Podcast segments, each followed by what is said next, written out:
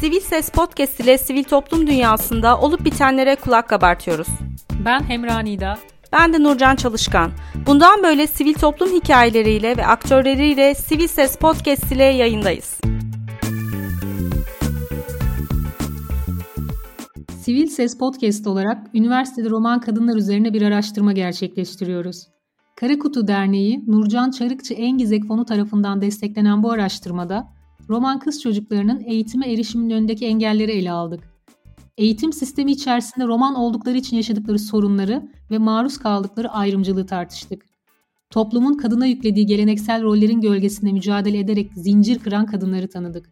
Şimdi hikayeleriyle roman toplumuna rol model olan 7 kadını sizin de tanımanızı istiyoruz. Merhaba Sivil Ses Podcast dinleyicileri. Üniversiteli Roman Kadınlar araştırmamızın 3. bölümündeyiz. Bugünkü konuğumuz Tekirdağ'dan Pınar Aktoy Gümüş. Pınar hoş geldin. Ee, hoş bulduk. Pınar kısaca seni tanıyabilir miyiz? Ee, ben Pınar Aktoy Gümüş. Ee, Tekirdağ Çerkezköy ilçesinde ikamet ediyorum. Gümüşhane Üniversitesi'nde İktisadi İdare Bilimler Fakültesi İktisat e, bölümünü bitirdim. E, şu anlık e, çalışmıyorum. Hiyerarşi grubunda gönüllü olarak yer alıyorum. Beni böyle bir programa dahil ettiğiniz için, e, misafir olarak kabul ettiğiniz için, ettiğiniz için sizlere teşekkür ediyorum. Pınar biz teşekkür ederiz. E, şunu sorarak başlamak istiyorum. Çingene mi roman mı? Hangi kelimeyi kullanmamızı tercih edersin? E, şöyle bir şey aslında ben önceleri çingene eşittir roman diyordum. Maalesef çingene kelimesini hep hakaret olarak kullanıyorlar çevrede. Yani ben roman olarak kendimi ithaf ediyorum yani açıkçası. Pınar ben şeyi çok merak ediyorum. 10-11 yaşlarındaki bir roman e, kız çocuğunun e, bir günü nasıl geçiyor ve eğer okula gitmiyorsa nelerle meşgul oluyor ya da nelerle meşgul ediliyor? Ya bir roman çocuğu eğer okula gitmiyorsa zaten şöyle bir şey malum yani çoğu kişi bilir biz, e, romanların genel itibariyle ya genelimizin maddi durumu iyi değil. Yani nasıl desem yatılı olarak başka bir şeyleri çalışma. Çocuk işçi olarak gidiyorsun ailenle birlikte.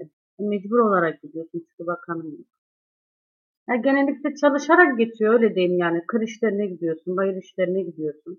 Ee, hemen hemen okul süresi zarfınca benim iki ayım okul dışında geçerdi. Çünkü ailem yatılı işe gittiği için ben de onlarla gitmek zorundaydım. Çünkü yani bana bakacak yani onlarda barınacağım bir durum söz konusu yoktu. Ne zaman ki lise çağıma yaklaştım, o zaman kendi akrabalarımdan biri Allah razı olsun, amcam olsun, yengem olsun. Onlar sahip çıktı. Sonra lise çağıma artık geldim. Artık kendi ayaklarımın üzerinde yani evimde kendi kendime sahip çıkabileceğim duruma geldim dedi. Kendi evimde kalarak eğitimime devam ettim. Ailem dışarı çalışmaya gitmiş olsa bile. Pınar, çocukken hangi mesleği hayal ediyordun ve nasıl yaşam koşulların nasıldı? Ya çocukken hangi mesleği hayal ediyordum? o biraz karışık. Bulunduğum durum ve ortamlara göre değişiyordu. Hangi mesleği hayal ettim. Ben mesela doktor çok olmak istiyordum. Ee, ki derslerim de başarılıydı. Ne zaman ki müzik korosuna başladım, bu sefer dedim ki müzik öğretmeni olacağım. Nitekim de e, konser e, Güzel Sanatlar Lisesi müzik bölümünü kazandım. Ama devam ettiremedim maddi durumlardan dolayı. Okuldan ayrılmak zorunda kaldım. Daha sonra düz liseye başladım. Ee, yine müzik hayalim vardı. Ama bu sefer nasip olmadı. İktisat bölümünü kazandım. İktisat bölümünden devam ettim. Öyle oldu. Pınar okuldan ayrılma hikayeni paylaşır mısın? Ya, okuldan ayrılma hikayem daha Güzel Sanatlar Lisesi'ni kazandım. Birinci sınıf öğrencisiyim. Fazla okuyamamıştım. En fazla bir ay kadar. E, abim askere gidecek. Ev kira. Babam tek çalışıyor. Ya, baktım gördüm okulun kendine ait yurdu yoktu. Özel yurttu. Ya, yurt parası vardı. Servis parası vardı. Enstrüman parası vardı. Bunları karşılayacak maddi durumum yoktu. Ya, ve babama dediğim e, dediklerim şuydu. Baba yol yakınken beni çek al ki o kadar hayal ettiğim bir şeydi. Ben ya müzik öğretmeni ya TRT sanatçısı olmak istiyordum. Çünkü eğer beni almazsan ileri doğru kayıtlar dolacak. Herhangi bir okula da gidemeyeceğim. Hayatı, yani okul hayatım heba olacak dedim. Ki iyi ki de öyle yapmışım. Öyle değil. Ona göre babam geliyor, öğretmenlerle konuşuyor vesaire. Biraz hüzünlüydü gerçeği. Hatta biraz da değil, bayağı bir hüzünlüydü. Çünkü bir ayda olsa arkadaş çevresi birbirine alışmıştı. Alışmıştım, hocalarıma alışmıştım. Benle birlikte bir oğlan da vardı, Hakkı diye biri vardı. Aynı memlekettendik, aynı zamanda kazandık. Hatta o da benimle aynı durumdaydı maddi olarak. O Pınar dedi işte buralara başvuracağım belki yardım olur. O da çok hevesliydi, çok okumak istiyordu. Ben ondan önce ayrıldım. Bir de duyuyorum 2-3 hafta sonra kendisi de okulu mecburen bırakmak zorunda kaldı. Ben düz liseden devam ettim. Ama arkadaşım devam edemedi yani o okuyamadı. Öyle bir hüzünlü bir hikaye kaldı bende. Peki sonra okula dönüş hikayen nasıl oldu? Ee, ben burada e, Güzel Sanatlar Lisesi'nden çıkışımı aldıktan sonra e, Malkara Lisesi'ne kayıt yaptırmaya gidiyoruz babamla. Ki Allah'tan kayıtlar falan da olmamıştı. Kabul ettiler. Okula işte başladım ilk gün. İlk gün tabii zorlandım. Yani çünkü hayalim benim o okuldu. Şimdi bu okula geldim. Ama hocalarım anlayışlıydı bana karşı ve özellikle müzik öğretmeni. Ferhan Yılmaz Kurt. O hocam çok anlayışlıydı. Ve beni ilk gördüğünde ki hangi okuldan geldiğimi de biliyordu ve niçin okulu bırakmak zorunda kaldığımı da biliyordu. Geldi Pınar dedi akordeon çalmayı biliyor musun? Hocam dedim ben akordeon hiç hayatımda görmedim yani çalmayı da bilmiyorum. Ben dedim oradayken bağlamayı seçtim ama onu da öğrenmek kısmet olmadı buraya geldim dedi. Olsun dedi öğrenirsin dedi. Küçük bir müzik odası vardı. Teneffüslerde o müzik odasında vakit geçiriyordum ve akordeonu kendi kendime çalmayı öğrenmiştim. Bir etkinlikler olacağı zaman e, enstrüman olarak akordeonla İstiklal Marşı okunacak veya herhangi bir türkü söylenecek akordeonla eşlik ediyordum yani. O şekil ama hocalarım tabi anlayışlı hocalar olduğu kadar anlayışsız olanlar da vardı ama anlayışlılar çoğunluktaydı. Yani müzik öğretmenlerim, ne bileyim edebiyat öğretmenlerim. iyi hocalarım da vardı yani. Pınar, okula giden roman kız çocukları daha ilkokul sıralarında nelerle karşılaşıyorlar? Nasıl muamele görüyorlar? Şöyle diyeyim, daha ilkokuldayken dediğim gibi biz mevsimlik işçi olarak çalıştığımız için okula bir ay geç baş hatta bir ay veya iki ay geç başlama durumumuz olabiliyor. Ve ben e, azimli olduğum için yani mücadele ettim. Ama bazı arkadaşlarımız daha geç öğrenebildiği için sınıflara ayrı tutuluyordu. Mesela bu kişi işte şu kadar geç geldi okula. E, diğer çocuklar ondan ileri sınıflara ayrı tutuluyordu. Ya ister istemez etrafta böyle bir yankı oluşabiliyordu. aslında amaç onların diğerlerinden geri kaldığı için eksikleri kapatmak içindi ama hani ister istemez yani aa bunlar geç başladı şöyledir böyledir gibilerinde hani durumlara maruz kalabiliyorlardı ve o kişiler de zaten e, kendilerini küçük görüyorlardı, ezilmiş gibi hissediyorlardı ve okulu bırakabiliyorlardı. Ki böyle bir durumla karşılaşmıştık. Daha o zamanlar birinci sınıf öğrencisiydi. E, Pınar peki e, roman ailelerde kız çocuğuyla erkek çocuğunun okula gönderilmesi söz konusu olduğunda ailedeki yaklaşım nasıl oluyor? Yani erkek çocukları daha mı çok tercih ediliyor ya da kız çocukları? Bu konuda biraz bilgi verebilir misin? Ben başımdan geçen bir hadiseyi anlatayım size önce o zaman bu konuyla ilgili. Ee, o zamanlar ben ya 4. sınıf ya 5. sınıf öğrencisiydim. O zaman e, sokakta hala da olur çok da severim böyle bir durumları. Hani sokakta mesela herhangi bir şey satarlar. Örnek veriyorum işte balıkçı geldi, işte patatesci, soğancı geldi. O kültürü severim ben. Çünkü e, mahalle alışverişi oluyor. Parası olmasa bile idare ediyor. Neyse o gün işte mahalle esnaflarından biri işte satıyor bir şeyler. Annem de gitti işte şu kadar bir şey ver dedim. Sonra işte bana soruyor annem işte derslerini yaptın mı vesaire falan gibilerinde. O beyefendi de işte okutuyor musunuz? Evet dedi okutuyorum dedi isterse de Yani sonuna kadar gideceğim dedi. Ve benim annemin okuma yazması yok. Okuma yazma bilen bir kadın değildir yani. Düşünün. Adamın dediği şu. Ya dedi kızı okutacaksın da ne yapacaksın dedi. Gidecek dedi kocaya dedi. Kocaya faydası olacak. Sen erkek çocuğunu okut. Annemin dediği cevap şu. Ben cahil kaldım. Benim kızım cahil kalmayacak. Dediği cevap şu. Hani erkeklere daha farklı bakıyorlardı ama şimdiki duruma gelecek olursak kız ve erkek ayırt edilmiyor şu an. Ben Malkara için konuşayım. Ben Malkara'da büyüdüm yetiştim. Yaklaşık 3 yıldır Çerkezköy'deyim. Evlendiğimden dolayı burayı taşındım. Eşim buralı. Ve şu anki durum farklı. Kız erkek ayrımı okuma konusunda yok. Hani kız da okusun diyorlar, erkek de okusun diyorlar. Yeter ki kendi hayatlarını kurtarsınlar diyorlar. Peki e, roman kız çocukları en fazla kaçıncı sınıfa kadar okuyabiliyor? Yani Malkara olarak konuşacak olursak yani en azından listeyi bitirmeye çalışıyorlar. Öyle diyeyim. Maddi durumu olmasa bile, çok zorluk çekse bile bitirtmeye çalışıyorlar. Ha, biraz da tabii ki dediğim gibi aileler zor durumda olabiliyor. Bazen çocuklar, bazen değil, çoğunlukta değil. Ailelerin durumlarını görüyorlar. Ben okulu bırakacağım diyorlar. Olmaz diyorlar. O şekilde okulu bırakanlar da oluyor. Çünkü işe atılmaya çalışıyorlar ve Malkara'da yapabileceği iş kömür ocağı. Yömeyle gidecek, açık işletmeye gidecek, para kazanacak. Ama şu an mesela bir takım burslar sayesinde yani öncülük eden kişiler sayesinde, rol model olan kişiler sayesinde e, bu durum daha da gelişmeye başladı. Yani iki yıllık üniversiteyi okuyanlar da çoğunlukta şu an. Öyle diyebilirim. Okulu bırakma nedeni e, sadece ekonomik nedenler mi oluyor genelde? Tabii genellikle ekonomik olabiliyor.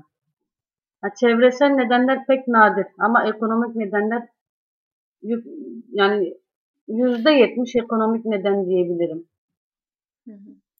E, Pınar sen aslında içinde bulunduğun zinciri e, kıranlardansın. Hani genelde liseye kadar okutmaya çalışıyor aileler dedin. E, peki senin ailende üniversite okuyan var mıydı? Yani bu anlamda seni teşvik edecek, sana rol model olacak birisi var mıydı? Ya benim için üniversite okumak hayaldi. Ve ona rağmen ben e, canla başla derslerime çalışıyordum. Bak hayal olduğunu düşünmeme rağmen çalışıyordum. Benim hayatımda rol model olan kişi Serkan Baysak'tı. Ve abimdir, manevi abimdir. Aynı zamanda akrabamdırdı. Allah kendisine razı olsun. Aynı zamanda İhsan Karakan. Ona da manevi babam derim. Öyle nitelendiririm. Hani onlar sayesinde bir yerlere geldim diyebilirim. Yani Serkan abi kendi bursunu bana vermiştir. Pınar benim ihtiyacım yok zaten şu kadar süre alacağım sonra zaten almamaya başlayacağım. Sen almaya devam et diyen bir kişidir Serkan Baysak. İhsan abi hani dediğim gibi adı üstünde manevi abim derim Serkan Baysak. İhsan Karakan'a da manevi babam derim. Yani onlar sayesinde elimden tuttular. Hayalimdi gerçek oldu. E, Pınar peki roman kimliğinle barışık mısın? Tabii. Yani roman kimliği hani nasıl bir insan kendi kabuğunu be beğenmemezlik yapamaz. Yani benim gözümde kendi kabuğunu beğenmeyen insan insan değildir. Ben bunu gayet açık yüreklilikle ben romanım diyebiliyorum. Hatta bununla ilgili de bir hadise söyleyeyim. Yani hiç unutmam hocanın biri diyor ki Çingene okuluna inşallah beni vermezler diyor. Tabi roman olduğumu da bilmiyor. Hocamın biri tanıştırıyor beni. Ha diyor bak bu kız bu, bu, bu başarılara sahip diyor. Aynı zamanda da dedim ki ben romanım dedim. Böyle gözleri açık kaldı. Ve roman kimliğimi söylemekten gurur duydum o an. Çünkü yani sen sürekli aşağılıyorsun da yani övünecek insanlar da var bu romanların içerisinde. Yani her toplumda tamam iyisi de var, kötüsü de var. Ama hep kötüleri, kötüler romanlarda olacak diye bir şey yok. Sürekli kötü durumları, kötü hadiseleri sürekli romanlara yapıştırmışlar. Tamam diyorlar onlardandır, onlar yapmışlardır. Kendilerini maalesef ak kaşık olarak görüyorlar. Hani roman kimliğimi söylemekten hiçbir zaman gocunmadım ve gururla da söyledim. Konusu açıldığı zaman, bir toplumda sohbeti olduğu zaman hani can yürekten diyebilirim yani gururla söyledim. Pınar bu ayrımcılıkla nasıl baş ettin? Peki nasıl bir savunma mekanizması kurdun da ayrımcılıkla baş edebildin? İşte dediğim gibi bir taraftan anlayışla, iyi niyetle yaklaşan insanlar vardı. E bir taraftan da hep ezmeye çalışan insanlar vardı. E, ve hocalarımdan da e, gayet mantıklı düşünen, empati kuran iyi hocalar vardı. Bir taraftan da bencil düşünen, e, kendisini bir şey sanan, tam tam eğitimci saygı duyar, duyarsın. Ama kendini bir şey sanan insanlar da vardı. Eğitimciler de vardı. Ben bu ins iyi insanlar sayesinde bu ayrımcılıkla mücadele edebildim.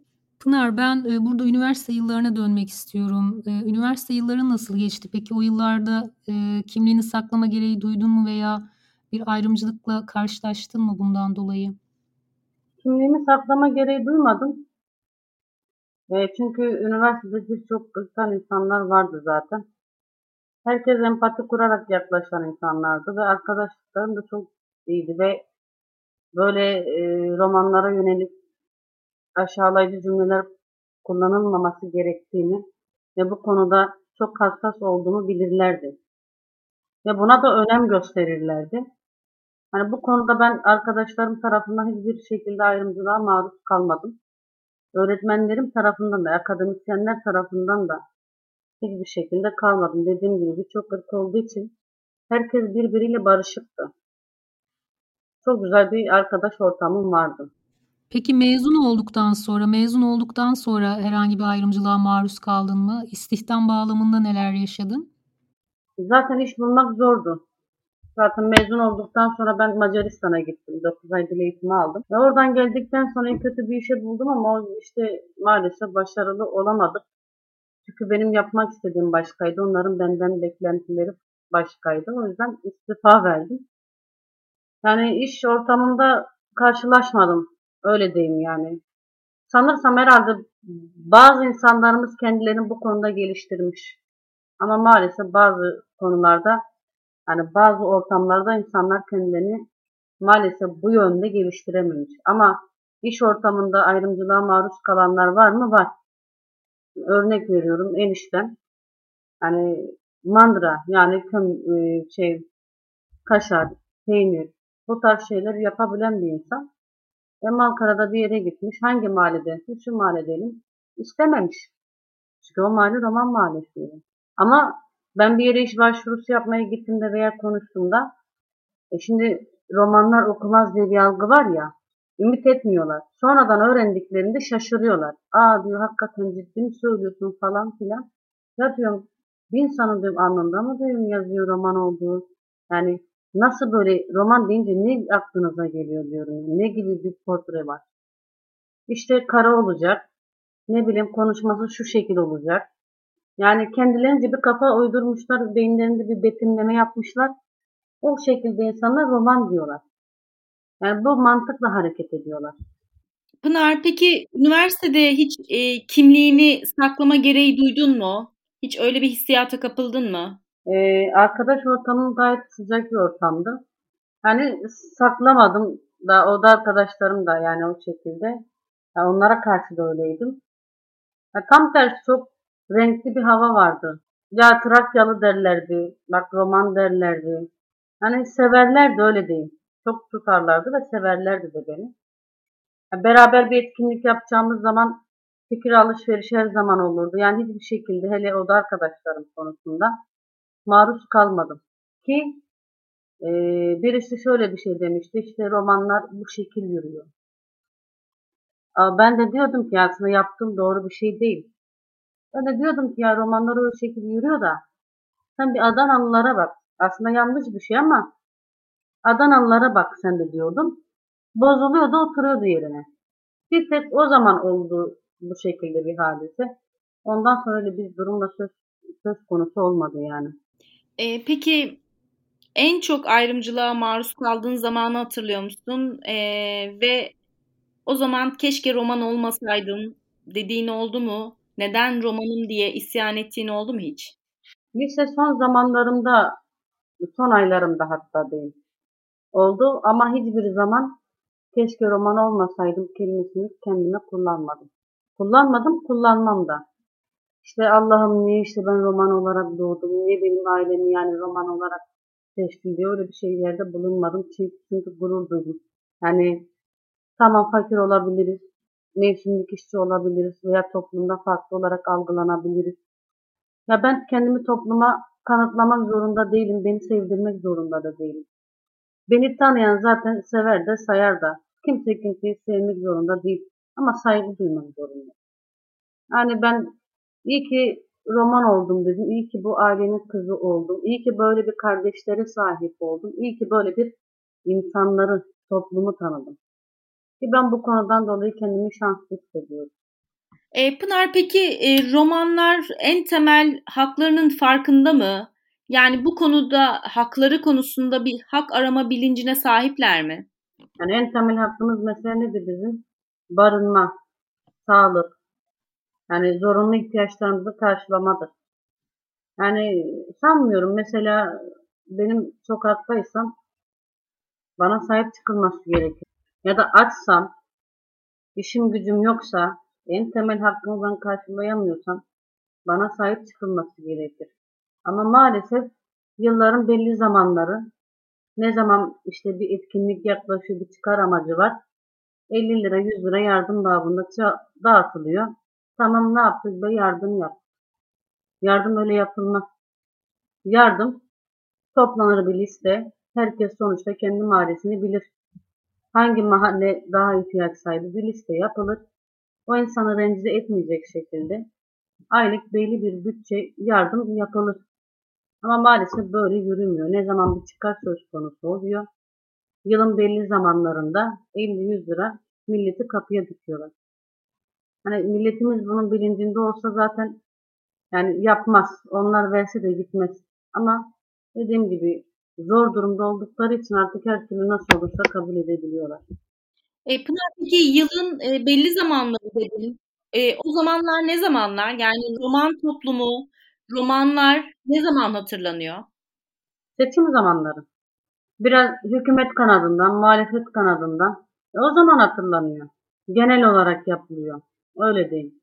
Ama genellikle hükümet kanalı vakıflar olsun.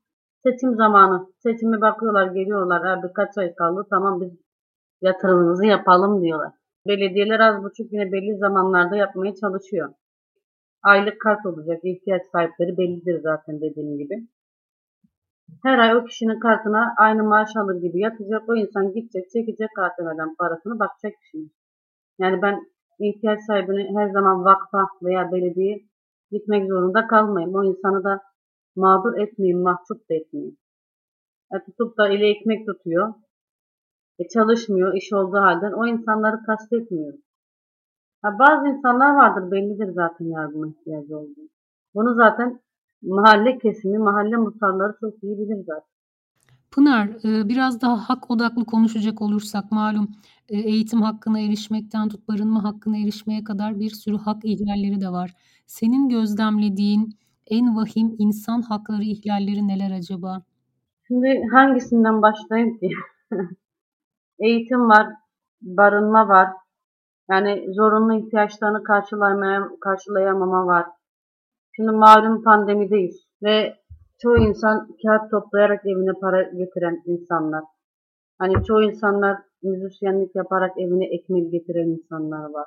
Pandemi sürecindesin. Yani evini geçindiremiyorsun zaten zor durumdasın. Bir de üstelik pandemiye, Covid'e yakalanıyorsun. Karantinaya da tutuyorlar seni. Ama bu insan ne yer, ne içer. Yani bir de gıda da önemli.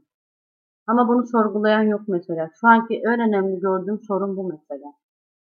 İkincisi uzaktan eğitim var. Bu çocuğun evinde bilgisayarı var mı? Yok. İnterneti var mı? Yok. Hadi telefondan giresin diyorlar. Acaba akıllı telefonu var mı? O da yok.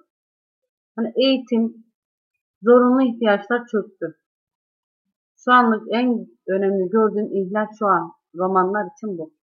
Yeme içme, eğitim. İş zaten sorun. Zaten e, ekonomik olarak sorunlar zaten mevcut. Hani eğer yaşadığın kesim bir küçük kesimse iş olarak da sıkıntı çekiyorsun. Zaten çalışamıyorsun, işin yok, gücün yok. Bunlara nasıl erişim sağlayacak? Ben yeğenlerime soruyorum, sen derslerine nasıl giriyorsun? Teyze diyor, ben derslerime giremiyorum. Niye diyorum giremiyorum? E biliyorum aslında. E teyze diyor, e, telefon girelim diyor. E telefon olsa internet yok diyor. Bizde her ikisi de yok diyor.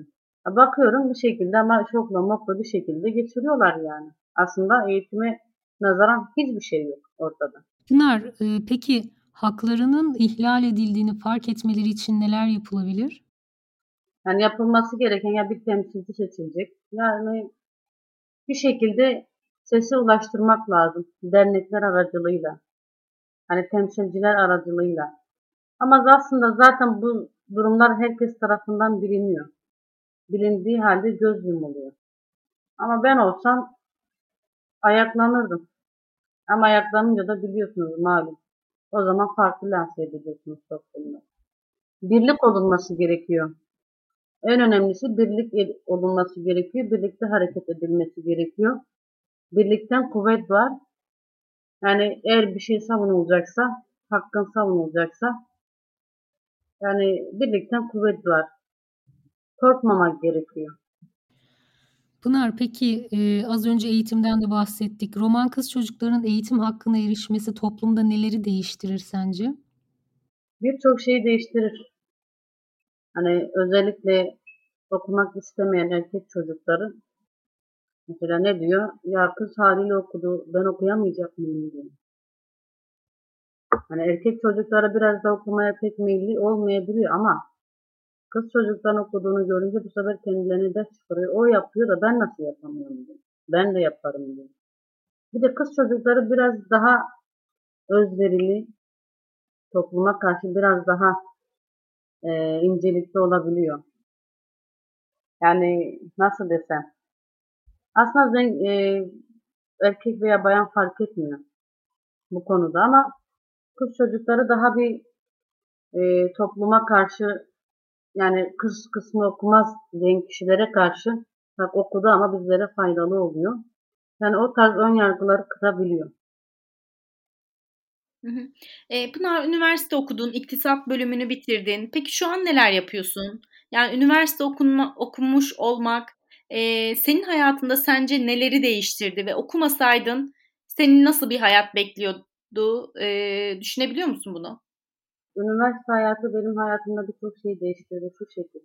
E, Malkara'dan dışarı çıkamayan kız Gümüşhane gibi yere gitti. E, Gümüşhane gibi yerden birçok yerlere gitti. Sosyal bir ortam oluşturdu. Bakış açısı değişti. Hani olumlu anlamda bakış açısı değişti. Yani eğer okumamış olsaydım böyle bir imkanı yakalayamayabilirdim. Ki yakalayamazdım da. Okumamış olsaydım gelecektim 19-20 yaşına. Tamam bu kişi iyi mi iyi hadi evlen git. Oturacaktın o kişiye. O kişiye yani yani ona bağımlı yaşayacaktın. O şekilde yani bir özgürlüğün olmayacaktı. Ha, genelleme yapmak istemiyorum tabii ki. Ee, bazı kişiler kendini geliştirmiş kişiler. Ama genellikle evinde oturacaksın. Yani çocuk bakacaksın. Yemektir, odur, budur. Ev hayatın sadece olacaktı. E şu an hani söz hakkım oluyor. Öyle diyeyim size yani. Tek maalesef okumayan insanlarda söz hakkı pek olmuyor. Ama böyle durumlarda bir, bir takım ortamların olduğu için hani hem söz hakkın oluyor bir de eşinin anlayışlı olması gerekiyor tabii ki. Çok şükür o yönden ya şanslıyım. Saygı duyuyor en azından. Yani çevreme, ortamıma. Yani o kadar okudu diyor. Yani mahrum etmemeye çalışıyor. Biz zaten ben eğer olumlu bir şey olacağı zaman ön başta ben giderim zaten. Çünkü benim borcum var, vefa borcum var. Beni bu duruma getiren insanlar var. Onlara karşı borcum var. E, Pınar sen bir bir şekilde e, içinde bulunduğun e, ortamın zincirlerini kırmışsın ve kendini bir değişimin içine sokmuşsun. Üniversite okuyarak bunu başarmışsın. E, bu mücadele yönteminden biraz bahsedebilir misin? Nasıl mücadele ettin bu değişimi yakalayabilmek için? Serkan Baysan ve İhsan Karakan'ın e, çok emeği var. E, burs aldığım bir takım kurumlar var. Onların da çok emeği var. Yani onlar sayesinde ben mücadele edebildim. Eğer onlar olmamış olsaydı hani kendi kabımı kıramazdım. Çünkü maalesef yani dediğim gibi bizim ekonomik sorunlarımız yani genellikle çocukların okulu bırakma sebebi ekonomik nedenle. Arkamda iyi insanlar olduğu için ben mücadele edebildim. Eğer onlar olmamış olsaydı ben bu seviyeye gelemezdim. Belki onlar sayesinde şu an sizlerle bu konular hakkında konuşabiliyorum. Yani yapabildiğim her türlü bir etkinlik beni destekleyen, maddi ve manevi arkamda olan iyi yürekli insanlar sayesinde. Pınar, e, bildiğim kadarıyla sivil toplumda da aktif olarak çalışıyorsun. Bugüne kadar neler yaptın ve kısa vadede planların neler? Böyle bir şey, e, evlenmeden önce bir takım toplantılara katılıyordum. Bir takım kuruluşların toplantılarında yer alıyordum.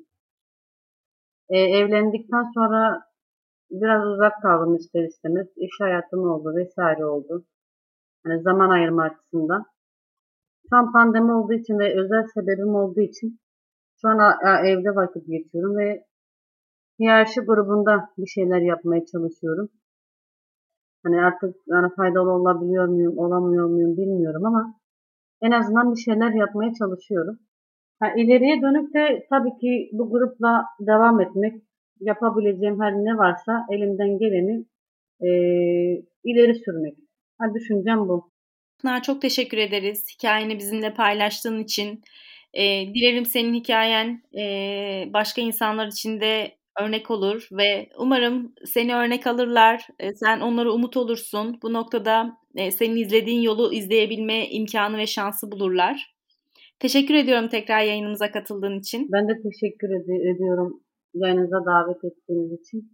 Ha dediğim için birlik olunması gerekiyor. Birlikten kuvvet var. Arkamızda iyi yürekli insanlar olduğu sürece sırtımız yere gelmez. Biz de teşekkür ederiz. O zaman e, bugünlük yayınımızın yine sonuna geldik. E, bir sonraki yayınımızda tekrar görüşmek üzere. Hoşçakalın.